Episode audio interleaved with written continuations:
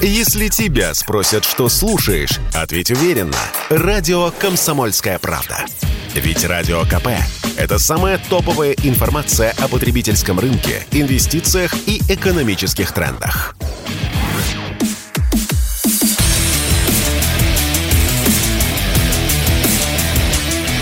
Программа с непримиримой позицией. Утренний Мардан. И снова здравствуйте, и снова в эфире радио «Комсомольская правда». Я Сергей Мардан, YouTube-канал «Мардан Эфир» и телеграм-канал «Мардан».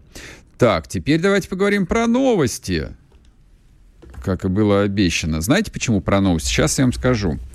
Две вещи зацепили лично меня. Во-первых, крайне тревожное заявление мадам Набиулиной вчера прозвучало.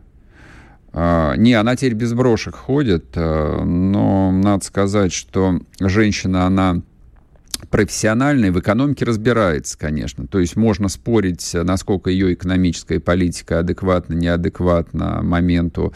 Там, про это поговорим и сейчас в том числе. Но, по крайней мере, читать мировую статистику она умеет. Вот. И, соответственно, почитав мировую статистику, мадам Набиуллина сообщила, что... Это я уже перевожу на общеупотребительный простой русский язык. Мировой кризис, причем чудовищный и страшный, неизбежен. Вот так вот. И вторая новость, которая взволнует вас еще больше, и мы ее тоже сегодня обсудим. Вчера появился целый ряд заявлений, комментариев, ну, тоже людей не праздных, о том, что мы стоим на пороге кризиса на рынке недвижимости. Это тревожный звоночек. То есть кто-то скажет: о, здорово, сейчас квартиры подешевеют, красотень какая-то. Знаете, я вам что скажу? Когда квартиры дешевеют, это разом процентов на 30, это значит, в стране экономический кризис. И трудно дышать становится практически всем. Обо всем этом поговорим с Денисом Ракшей, если склоняется ваша фамилия, Денис Григорьевич. Экономистом. Доброе утро, Сергей. Склоняется с Ракшой. С Ракшой, с Денисом Ракшой. Вот так, значит, я почти не ошибся. Давайте начнем с мадам Набиуллиной. Чё это вдруг ее разорвало, значит, выступить в роли этого черного, не знаю, там, правовестника, глашатая наступающего страшного кризиса?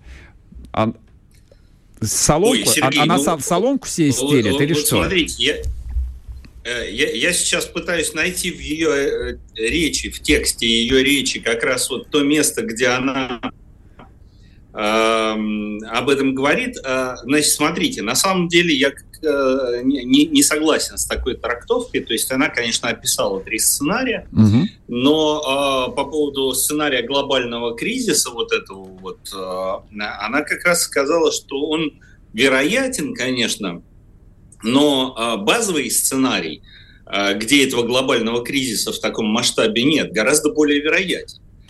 То есть не то, чтобы она выступила таким черным лебедем, но это всего лишь вероятности. Это мы переводим на общеупотребительный язык. Она-то понятно, она как заместитель представителя МВФ России, господин Силуанова, и не могла, в общем, называть черное черным, а белое белым. Но мы-то умеем читать между строк. Ой, ну, знаете, мы умеем читать между строк, но каждый читает свое, как всегда. Нет, я бы сказал, что, смотрите, что касается вероятности вот этого вот глобального кризиса типа 2008-2009 года, как, собственно, она это обозначила. Тут можно спорить, будет он более глубоким, менее глубоким. Не об этом сейчас речь. Значит, никто сейчас определенно сказать не может, каким будет сценарий развития этого кризиса. То есть все понимают, что мы движемся в эту сторону, все понимают, что этот кризис будет, но каким он будет, это пока что вот фантазии, вероятности, гипотезы, назовите это как хотите. В общем, как бы, как всегда, преобладает мнение о том, что кризис будет не очень глубоким. Кризис... Давайте быть оптимистами. А зачем, собственно, нам быть оптимистами, если как бы Россию называют страной, которая не хочет жить по правилам, ну и, значит, весь мир в труху. Если нельзя устроить ядерную войну, то можно устроить экономический апокалипсис, почему бы и нет. Чтобы по Европе бродили толпы беженцев голодных, грабили гипермаркеты и все остальное. Но то, что Россия не хочет жить по чужим правилам, вовсе не означает, что она хочет устроить апокалипсис. На самом деле, ведь давайте вспомним, с чего все началось. Мы очень хотели, учета нашей позиции, наших интересов и нового баланса сил. Новый баланс сил – это не апокалипсис. Давайте все-таки называть вещи своими именами. Никто не хочет апокалипсиса, даже те, кто не хочет жить по чужим правилам. Так что ни в какую труху ничего мы не хотим. Если бы хотели, давно бы уже устроили. Слушайте, если бы хотели в труху, не предлагали бы переговоры с такой интенсивностью. Сергей? Да-да-да. Почему мы не хотим-то, вот объясните, пожалуйста. Условно говоря, ну вот смотрите, реальный расклад. А понятно, почему этого не хочет Китай. Потому что у Китая есть два ключевых торгово-экономических партнера, за счет которых он растет. Соответственно, есть Соединенные Штаты Америки, но вот с которыми, в общем, как-то все там становится сложно довольно быстро. Есть Европа. Вот китайцы точно не заинтересованы в том, чтобы Европа слишком ослабла. Их это беспокоит, потому что это поставит, ну, как я это себе понимаю, крест вот на вот этом непрерывном 30-летнем росте Китайской Народной Республики. Нас отключили от всего. Нас отключили от SWIFT. Значит, сейчас включится эмбарго на поставку нефти. Европа там приняла решение и отказалась-таки от русского газа. Но отказалась. Сделаем мы этот турецкий хаб, не сделаем. Не будут они покупать русский газ. Ну и что? И что нам их жалеть тогда? Ну и разнести их к чертовой матери. Да, мы не столько их жалеем, сколько себя. Но надо же понимать, что этот лозунг можем повторить, который рисуют на задних стеклах автомобилей, означает не только... что мы можем повторить красное знамя над Рейхстагом, но и 27 миллионов погибших. Это одно без другого не бывает. Не у вас. Хотим мы это повторить? Так, ну, слушайте, на самом деле никто не спрашивал товарища Сталина в 1939 году, он хочет или нет. Он просто понимает... Но спрашивают нас сейчас. Нет, и нас тоже никто не спрашивает. На мой взгляд, это такой очень ложный тезис, вот, на который мы по какой-то причине ведемся. Вот, вы хотите, там, условно говоря, вести войну, вот, которая против вас и так ведется, или вы не хотите, или вы хотите начать мирные переговоры. Мирные переговоры означают сдаться, означают капитуляцию. Вот. Подождите. Ничего подобного. Значит, во-первых, не об этом мы говорили с вами. Мы говорили с вами о том, хотим ли мы все превратить в труху или нет. Так вот, мы не хотим, потому что, еще раз, все в труху, это не только там все в труху, это и здесь все в труху. Да, и на обломках самовластия напишут наши имена. Весь мир насилие мы разрушим. Кто останется в живых. Конечно, естественно. Те, кто останется в живых, может быть, что-нибудь и напишут, если не разучатся. Смотрите, да, просто я тут... Поэтому... Я успокою наших слушателей. Мы не про войну говорим с Денисом. Вот, ну, точнее, не про ядерную войну. Мы говорим про экономику. Вот, когда я говорю весь мир в труху, я имею в виду вот развалить всю мировую там финансово-экономическую систему. Вот, то есть я не желаю смерти европейцам, упаси меня Бог. Я желаю просто, чтобы они голодали. Вот, чтобы они топили дровами свои жилища, чтобы опустили их небоскребы, потому что их станет невозможно отапливать. Вот это вот все. А так пусть живут, конечно. Сергей, прошу прощения, но неужели вы всерьез считаете, что если мировая финансовая система рассыпется в труху, то российская останется жива? Нет, конечно. У нас будет автаркия. Вот я исхожу из этого. Подождите. Нет, автаркия это не совсем, немножко не то. Значит, смотрите, российская экономика очень сильно связано с мировой. Да, к сожалению. Чем хуже мировой экономики, тем хуже российской, нам. И нам с вами. Да, так, согласен. И что? Ну, и поэтому мы совершенно не заинтересованы в том, что мировая экономика рушилась, или рассыпалась в структуру, дело в том, или чтобы в ней был как можно более глубокий кризис. Да почему же не заинтересованы? Заинтересованы на самом деле, потому что нас, по большому счету, пытаются превратить в большой Иран. Вот, иранцы, в общем, 40 лет, ну, сказали, ну, Иран, значит, Иран, санкции, значит, санкции, будем учиться жить, в общем, ну, так, как получается. В принципе, живут неплохо. Они научились делать прекрасные герани, которые мы сейчас в подарок политическим хохлам отправляем, они полностью обеспечивают себя автозапчастями. Вот я вчера прочитал с удивлением, включая чипы. Даже чипы делают в Иране. То есть вот Волжский автозавод, гордость и краса, остановился, потому что мы интегрировались в мировую экономику. Ну и к чему эта интеграция привела? Фактически к коллапсу она привела. Слава богу, ВПК не интегрировали. Сергей, извините, но иранские чипы – это белорусские креветки. Значит, Иран, конечно, много чего делает, но не нужно всему верить. Значит, смотрите, я просто с иранской экономикой... Сейчас вы дорасскажете, я просто вынужден сразу вас прервать, чтобы потом на полслова не прерывать. Мы сейчас уйдем на короткие новости, вот, а вернувшись с новостей, вы тогда ответьте и про Иран, и про возможность автаркии, ну и мы попробуем подвести итог вот этой концепции «Весь мир в труху». sportkp.ru. О спорте, как о жизни.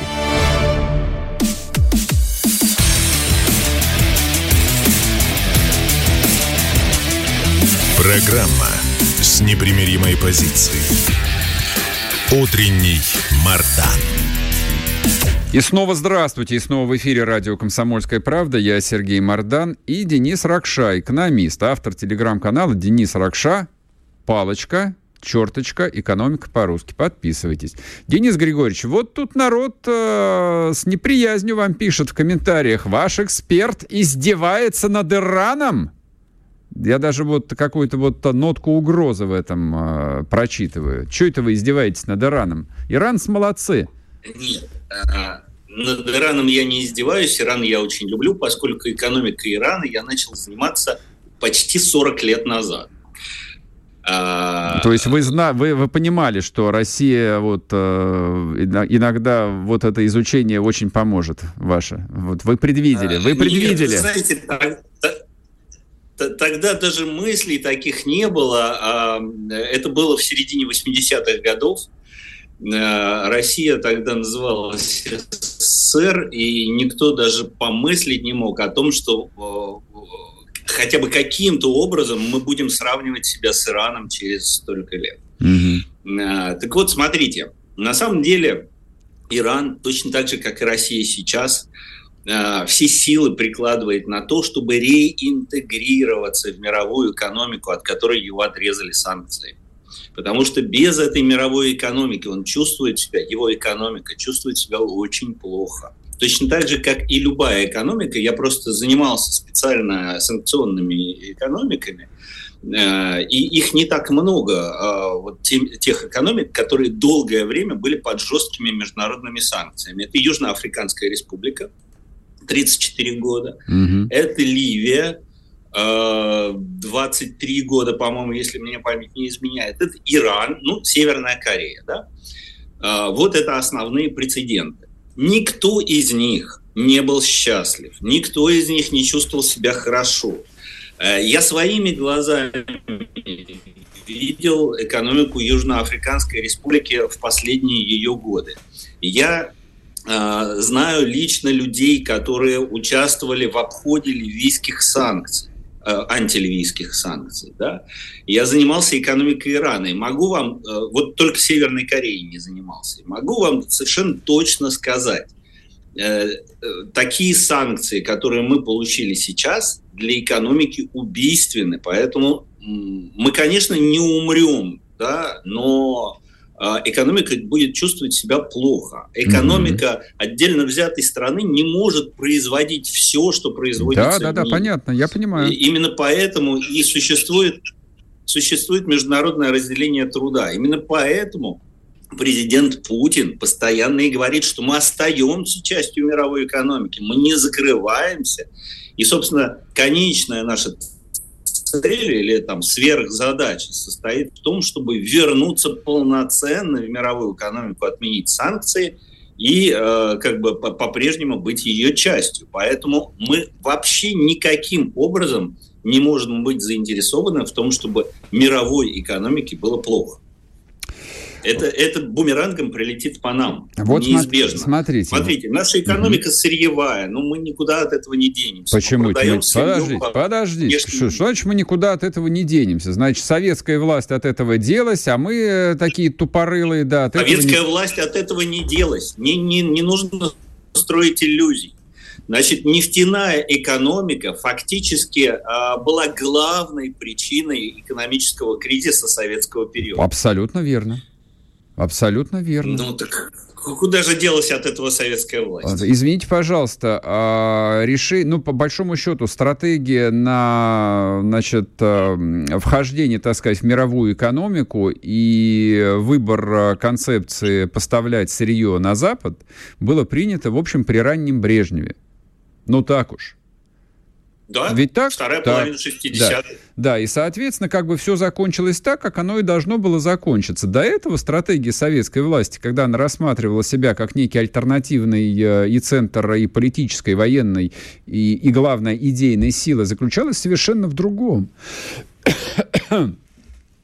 На самом деле, трансформация стратегии происходила в течение практически 20 лет, и эта трансформация была от состояния или от концепции осажденной крепости к концепции конвергенции. Да, и она и погубила в конечном счете Советский Союз.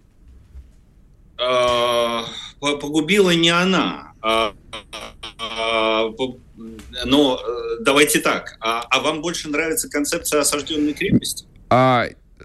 Я не хочу, чтобы мы сейчас, на самом деле, тратили время, его не так много, на обсуждение последних десятилетий Советского Союза. Я вам так отвечу. В концепции осажденной крепости для человеческой истории ничего уникального нет. Это, в принципе, обычное дело на определенном этапе истории, когда государство, большая экономическая система превращается в осажденную крепость, если это помогает ей выжить и победить врагов. Необычного ничего нет, но каждый раз концепция осажденной крепости заканчивается концепцией открытости и реинтеграции. После победы, да, естественно, ровно как... Не после победы, после того, как уже жить невозможно. Нет, именно после победы, потому что первый масштабный пример экономических санкций, в относительно более-менее недавней истории, это континентальная блокада Британской империи, объявленной Наполеоном. И это закончилось, я напомню, Ватерлоу. И на этом все и закончилось. И стала Британия открытой, экономической сверхдержавой, потом приключилась Индия, и все, вся эта красота. Как оно, по идее, может быть.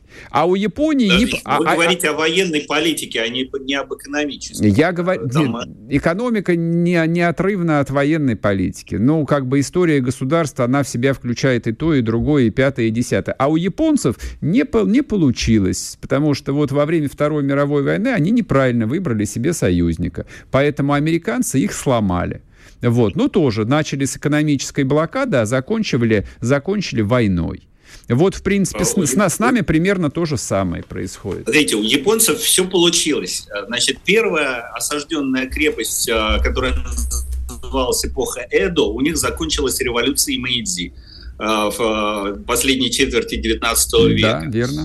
Поражение во Второй мировой войне, военное поражение, закончилось японским экономическим чудом на деньги американцев. Это понятно. До этого-то я просто предлагаю посмотреть, а почему Япония оказалась внутри этой самой мировой войны? Что, потому что они гады-фашисты? Да ничего подобного. Потому что осажденная крепость. Это была концепция осажденной крепости. Потому что американцы объявили санкции. Концепция осажденной крепости – это тупик. Что санкции? Американцы объявили Японии блокаду. Просто топливную блокаду. Они ввели экономические санкции против Японии. Япония сжигала свои ресурсы на производство вооружений. А куда же было им деваться? Им было понятно, вся что... японская экономика...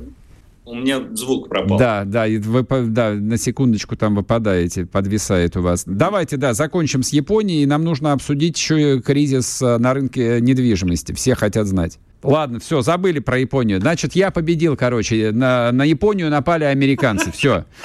Так, значит, вот гораздо более жизненный вопрос, нежели японцы, на которых сбросили атомные бомбы. А что будет с рынком недвижимости? Тут последние 2 дня какие-то страшные вещи пишут про то, что спрос упал на 30%. Все, коллапс. И, в общем, кто не продал, тот все потерял.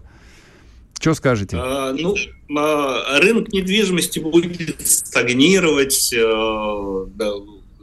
продаж не будет.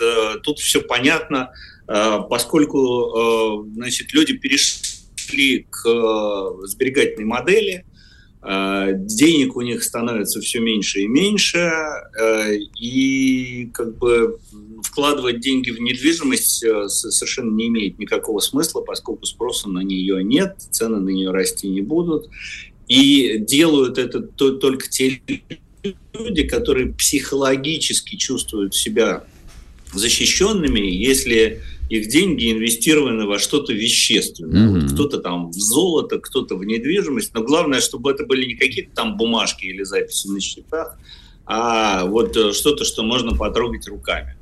Таких людей, есть определенное количество, но их недостаточно для того, чтобы раскачать, разогнать рынок. А вот скажите, пожалуйста, экономисты, которые пишут популярно, они всем уже вбили в голову, что рынок недвижимости – это один из главных драйверов экономики. Если с ним что-то случается, все, начинается катастрофа. Вот сейчас в Китае начнется коллапс на рынке недвижимости, и Китай все рухнет и провалится в эпоху восстания тайпинов каких-нибудь. И у нас будет ровно то же самое. У нас будет очень плохо или нет? У нас минута остается до конца. Смотрите, нужно разделять просто рынок недвижимости и стройку. Стройка – это действительно драйвер экономики, поскольку она дает большой мультипликатор. Она связана со многими отраслями. Вот. При этом стройка не обязательно завязана на, собственно, рынок недвижимости, поскольку может осуществляться на государственные деньги, как в Китае, собственно, и было опосредованно. Да? Ага. Скорее всего, у нас именно это и будет происходить. То есть инфраструктурное строительство будет и государственные гарантии, государственное участие для того, чтобы поддерживать это. Слава богу, успокоились. Спасибо вам большое. Денис Ракша был с нами, экономист, автор телеграм-канала Денис Ракша, «Экономика по-русски». Подписывайтесь, я к вам вернусь после перерыва. Радио «Комсомольская правда».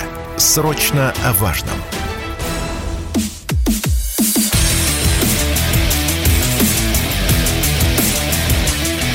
Программа с непримиримой позицией.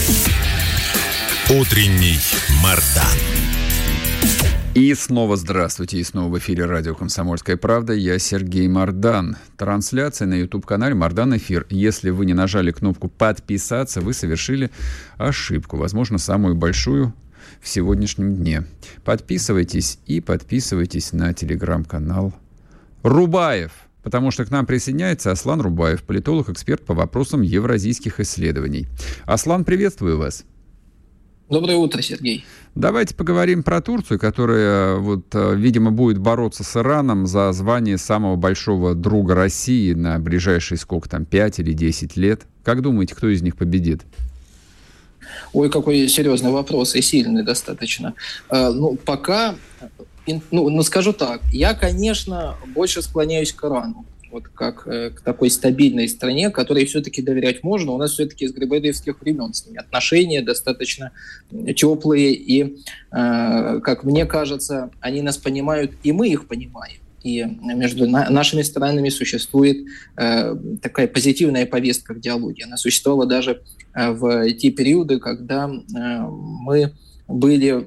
так сказать, в не лучших отношениях, но все равно мы уважали друг друга. И, надо сказать, сегодня Иран для Россия оказывает огромную помощь и поддержку, и эта помощь и поддержка просто связана с тем, что они, скажу банальную вещь, просто элементарно нас уважают. А Турция на сегодняшнем положении России, как и Китай, зарабатывает.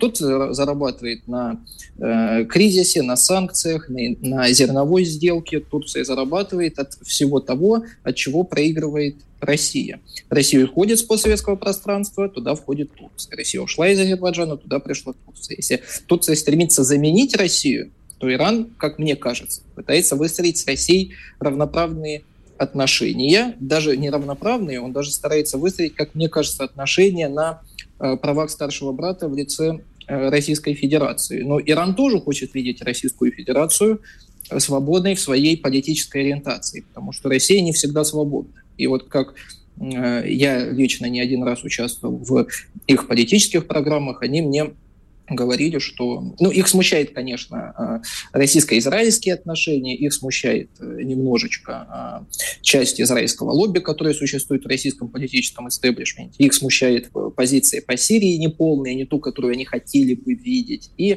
многое-многое. Но это все детали, которые, как мне кажется, решаемые, и тем более сегодня настал такой период, когда мы с Ираном можем выстроить совершенно, наверное, союзнические отношения. И когда у нас будут спрашивать, а кто союзник России, мы с уверенностью можем сказать, это Иран. Сегодня мы, конечно, говорим, что Турция, но мы уже констатируем... Мы их партнерами называем, не союзниками. Нет, тут, в общем... Ну, надеюсь. Да, партнеры, конечно, да. Партнеры вот идеально подходят, потому что, да, мы партнеры по целому ряду проектов. Сейчас открываются какие-то новые горизонты нашего сотрудничества. Мне нравится, конечно, что Эрдоган призывает относиться с уважением к Владимиру Путину. Путин относится с теплотой к Эрдогану и об этом говорит. Да, повестка положительная, но сохранится ли эта повестка, если уйдет Эрдоган, большой вопрос. Я бы сказал, что у Эрдогана нет какой-то такой долгой политической перспективы жизни. Конечно, сегодня Турция, может быть, в какой-то степени и переживает свой определенный расцвет, но этот расцвет не залог политической деятельности Эрдогана, это залог мирового кризиса, который играет на руку Эрдогану. И он действительно, да, им, да, надо признать, он им умело пользуется все-таки.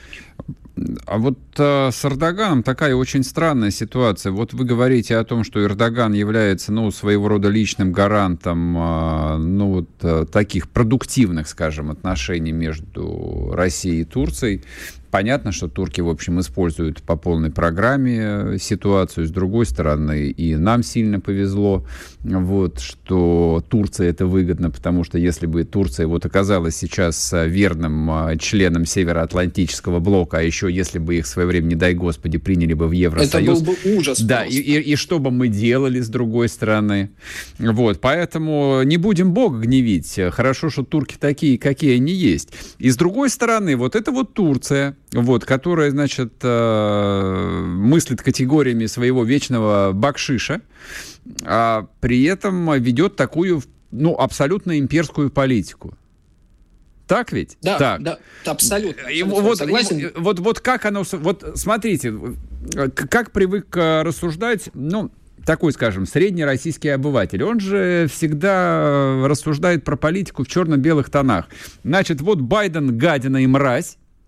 Вот, сейчас вместо Байдена будет Трамп, и заживем. Примерно так. Значит, вот Эрдоган тоже гадина и мразь, по идее бы. Вот, потому что и самолет сбили, и военные корабли в Черное море не пускают, и политическим хохлам продает байрактары, и зерновая сделка тоже какая-то... Ну, вообще непонятно чего. Но ведь если завтра не будет Эрдогана, а что будет взамен? То есть вот вы как думаете, какая альтернатива Эрдогану? Он, понимая политический расклад в Турции, это вот более какой-то ориентированный на Запад будет лидер, ну и, соответственно, последствия этого, либо еще более имперский, чем Эрдоган? Вот хороший вопрос, но, насколько я понимаю, более прозападного, чем Эрдоган, политика тоже сложно сейчас найти на политическом пространстве Турции. Я не большой тюрколог и не специалист по Турции, но, насколько я понимаю, политики, которые могли бы Может быть, чрезвычайно с ними похожи. Обратите внимание, те, которые могли бы вести Турцию по либеральному пути, они изгнаны сегодня из Турции. Они живут на Западе, в Англии, в Америке, в Европе, там, в Германии где-то живут. Так же, как и наши беглые либерасты, они живут там, где там Ходорковский прячется и так далее. В этом плане мы чрезвычайно похожи. И, как говорят у нас ведь еще может быть прийти более консервативный, более национально ориентированный политик, чем Владимир Путин, более, скажем так, менее договороспособный, я бы сказал, который, не будет называть партнерами, а будет называть все своими именами. Поэтому Западу еще повезло, что президент Владимир Путин, который готов договариваться, многое прощает, такой человек все-таки западными ценностями, демократичными все-таки. И я думаю, что мы в этом плане похожи. И Эрдоган, в общем-то, это еще меньшее зло, чем может быть, потому что я думаю, что этот процесс исламизации, который допустил Эрдоган, и внушение туркам, что они могут построить себе свой великий Туран, и вообще-то сфера их влияния — это и Армения, и Грузия, и весь Южный Кавказ, и Крым, и, значит, он же собирается собирать там целые лиги тюркоязычных народов, куда входит и Киргизия, и Казахстан, и многие другие страны, в общем-то, которые на него смотрят, открыв рот. Да? Я вспоминаю встречу президента Киргизии, из головы летело. Да не важно, там скоро новый будет президент. Они постоянно там меняются. Извините, братья киргизы, простите меня, в этом нет никакого скамерия. Правда, у вас очень часто они меняются. Садыр Жапаров. Вот профессионал-то. Да я сейчас тоже запишу и выучу потом. Да. Садыр Жапаров, там Касым Жамартакаев, и какими овациями это в соцсетях, в прессе сопровождают их сотрудничество. Конечно, да, они смотрят на Турцию как на империю, надо сказать, и мы уже смотрим на Турцию как на империю. Во-первых, Турция экономически достаточно сильное стало государство, и на кризисе они заработали. Здесь Эрдогану можно только рукоплескать. Внутренне я лично ему не доверяю, но как-то его критиковать и осуждать, там сказать условно, что он мразь, который не так известно, что мразь, но как-то сегодня эта мразь почему-то у меня вызывает уважение. Мне приятно... Симпатию, скажем так. Симпатию, да, симпатию. Мне приятно, что он поддерживает Россию. Мне кажется, он поддерживает Россию больше, чем Украину, но он вынужден говорить, что он признает территориальную целостность Украины, что он осуждает специальную военную операцию России. Он не хочет просто говорить иначе, потому что он понимает последствия, что в Сирии по рукам дадут американцы вместе с израильтянами, в общем-то, санкции дополнительные ведут. А тут ведь, обратите внимание еще, Сергей, ведь его американцы хотят все-таки склонить свою орбиту влияния, и тут, я насколько понимаю, на этой неделе шли разговоры о возможных поставках F-16 самолетов. Он же хочет их получить. И, в общем-то, да. Американцы сказали, что они готовы, в общем-то, как-то рассмотреть поставку F-16, уже с более таким позитивным оттенком. То есть, пытаются склонить. Я думаю, Эрдоган не поведется на эту уловку. А думаю, куда ему деваться? Вариантов немного. Либо китайские, либо американские. Мы теперь самолет продавать никому. Да какой? Мы теперь для своих, надеюсь... Су-57. Я надеюсь, что наши заводы теперь будут работать исключительно на российские ВКС. Хочется на это надеяться, да. А не заниматься этой хренью под названием «Мы нарастили экспортные поставки современных вооружений», да. Да, всем, кто это говорил бы, да, я бы, в общем, по башке бы резиновым молотком бил бы, но не насмерть. Полностью поддерживаю. Так, хорошо. Так, значит... Яснее не стало, должен я вам сказать. Значит, Эрдоган симпатичный, найти еще более западного не удастся. А что, ситуация получается такая вполне себе равновесная, и, в общем, ее нужно просто принять как есть и расслабиться. Сейчас мы уйдем на перерыв на новости. После перерыва я в каком смысле хотел бы эту историю с вами проговорить, но мы же знаем о том, что между Ираном и Турцией есть, в общем, такие довольно острые противоречия. Насколько... И по Армении, и по целому ряду регионов. По религиозные можно не трогать, как бы это, в общем, к делу там не очень относится, а именно такие геополитические, на территориях, где насколько остро они конкурируют, и это нам в плюс, или нам это в дополнительный минус еще более осложнит дальнейшую ситуацию. Друзья мои, значит, мы говорим про главное. Кто станет главным другом России на ближайшие 10 лет? Турция или Иран? Надо было бы голосование объявить, да ладно, не успею уже. Аслан Рубаев с нами на связи, не уходите. Радио «Комсомольская правда». Никаких фейков, только правда.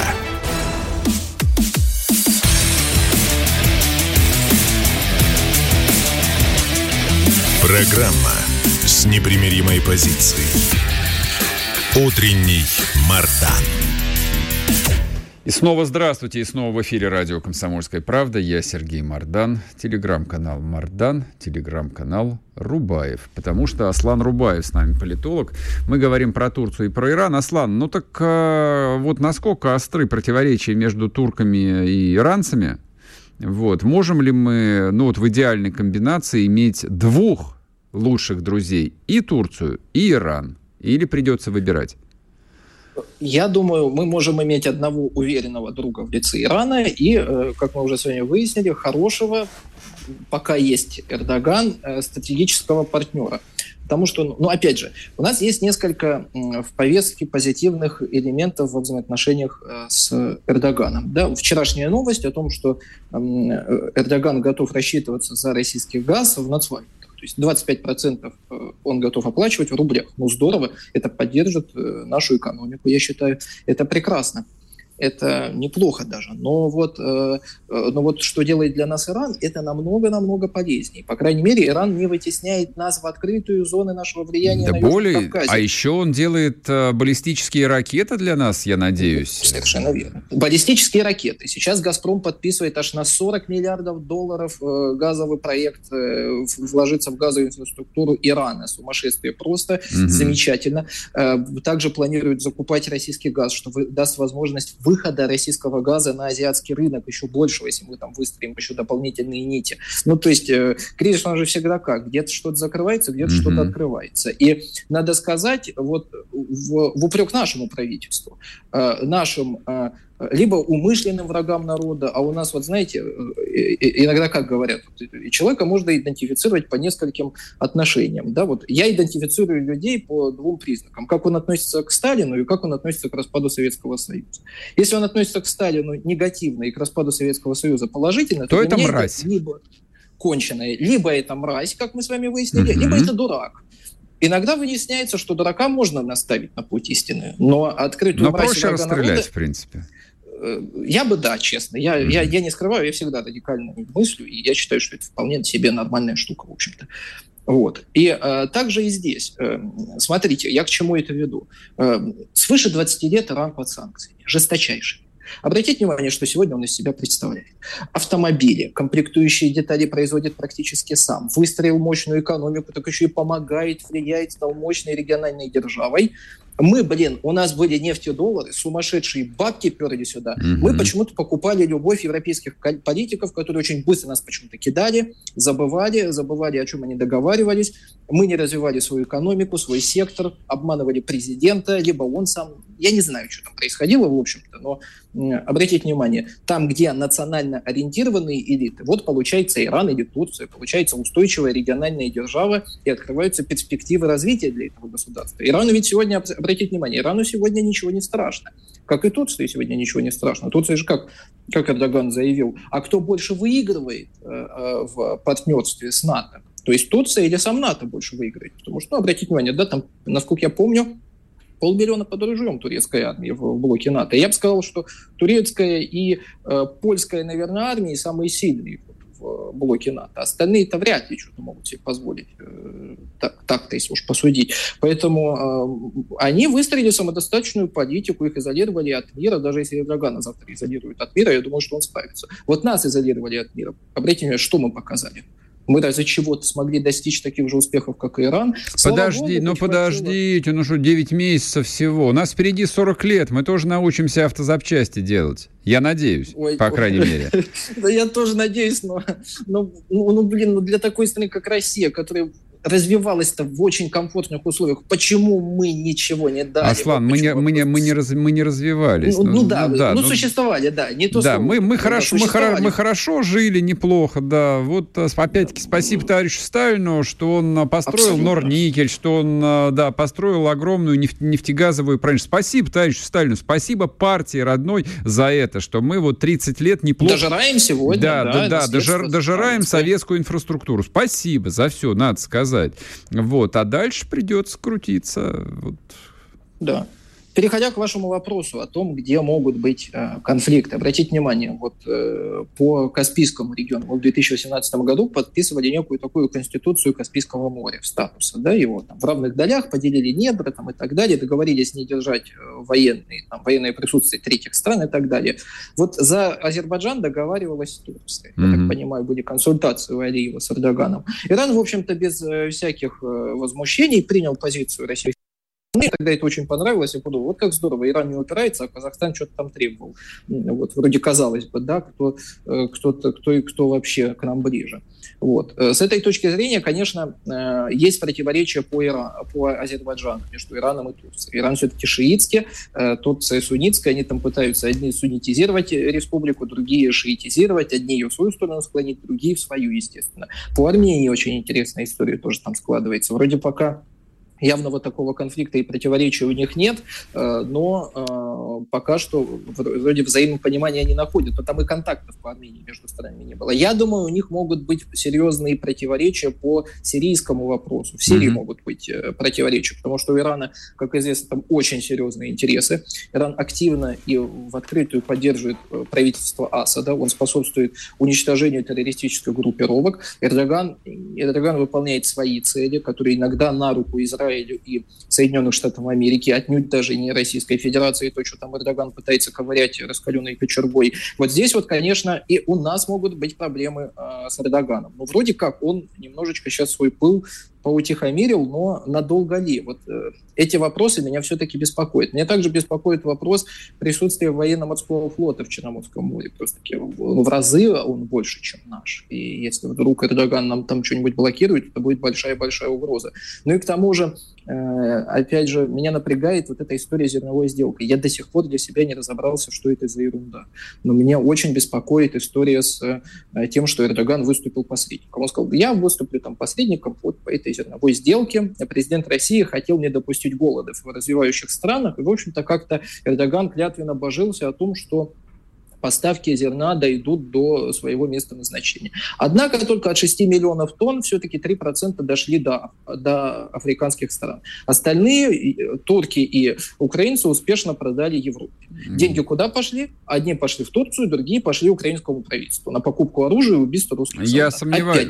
Вот знаете, коль уж вы коснулись этой темы, я некоторое время назад ее комментировал, мне кажется, важно еще раз сказать. Мне кажется, что история с так называемым украинским зерном, это вот как в том фильме «Не бойся, я с тобой». Это не твой зуб и даже не мой зуб. Это никакое не украинское зерно. У этого зерна были владельцы. Окей, честно, я просто не совсем разбираюсь, потому что я иногда встречаю... Все очень просто. И вот краткий ликбез я готов провести. На самом деле, весь зерновой рынок на Украине контролируется 3-4 глобальными зерновыми трейдерами. Вот и все. Это зерно уже выкуплено. Оно принадлежит, условно, какой-нибудь швейцарской Трафигуре или Каргиллу американскому. Это их зерно. Вот, которые они хотели вывести. А уж что на что там меняли и зачем приплели несчастных негров, которым никто не собирался ничего вести. Изначально никто не собирался им ничего вести, потому что им нечем за него заплатить. Извините, пожалуйста. В жизни так бывает. На то он и капитализм европейского, западного типа. Вот. Нету ножек, нету мультиков. А по поводу Ирана давайте еще договорим вот какую вещь. Мне она там не дает покоя. Вот Иран... это такие, видимо, камбэки из моего детства, типа Исламская республика. И вот нам объясняли, что это нечто такое там совершенно невероятное, хотя, в общем, глядя на весь Ближний Восток, ничего тут особо невероятного нет. Вон есть вполне себе ваххабитское королевство Саудовская Аравия, и тоже это никому не мешает с ними, в общем, там торговать. Более того, с ними договариваются. Да, конечно, да. Считают их демократическим режимом американцев. Да, и американцы, и наши, всем все нормально. Угу. Другой вопрос. А вот именно такой идеологизированный характер иранского государства, насколько вот он задает ограничения в нашем военно-политическом сотрудничестве? Вообще не задает. Более того, обратите внимание, мы, конечно, как люди православные, я, как православный, консервативный человек, прекрасно понимаю скрепы, духовные скрепы. То есть Иран, скрепы — это хорошо, это мы любим. Да, и главное, естественно, вот такая, идеология Ирана, она религиозная. Ага. Там в лице их лидеров духовных, их истории, которые они описали, это то, что формирует сегодня Иран. Мы, как все-таки страна, настаиваю, что мы страна все-таки азиатская, восточная. Прекрасно, в общем-то, тоже понимаем. Мы за традиционные ценности, за нормальную семью, за здоровых, нормальных детей, за хорошее образование и так далее. Мы, кстати, вот в ментальном и идеологическом, таком даже религиозном смысле, несмотря на то, что мы ортодоксальные христиане, а они ортодоксальные мусульмане шиитского толка, мы друг друга прекрасно понимаем. Но вообще-то у нас свыше 20 миллионов мусульман, хоть и суннитов, но мы все равно друг друга ценим, любим, уважаем. У нас намного больше общего, чем с любой европейской с любым европейским государством, например, больше, чем с Польшей точно, будучи славянами, так, на секундочку. Поэтому я думаю, как раз... То есть с этим проблем нет. У нас нет никаких? Да ни с чем практически нет. У нас широкое поле для сотрудничества и выстраивания союзничеств государств. Может, мы Иран пригласим наконец-таки в ОДКБ, может, пригласим его к куче перспективных постсоветских пространств. Пусть Иран придет и покажет нашим странам постсоветского пространства, как нужно дружить с Россией, а не как нужно Россию подставлять. Например, это пусть этим озадачатся казахи с киргизами. Аслан, спасибо вам большое. Аслан Рубаев был с нами. Все, как бы выбор сделан. Иран теперь главный союзник и друг России на ближайшие 30 лет, а может быть даже и 40, учитывая, когда начались санкции против Ирана. Радио «Комсомольская правда». Срочно о важном.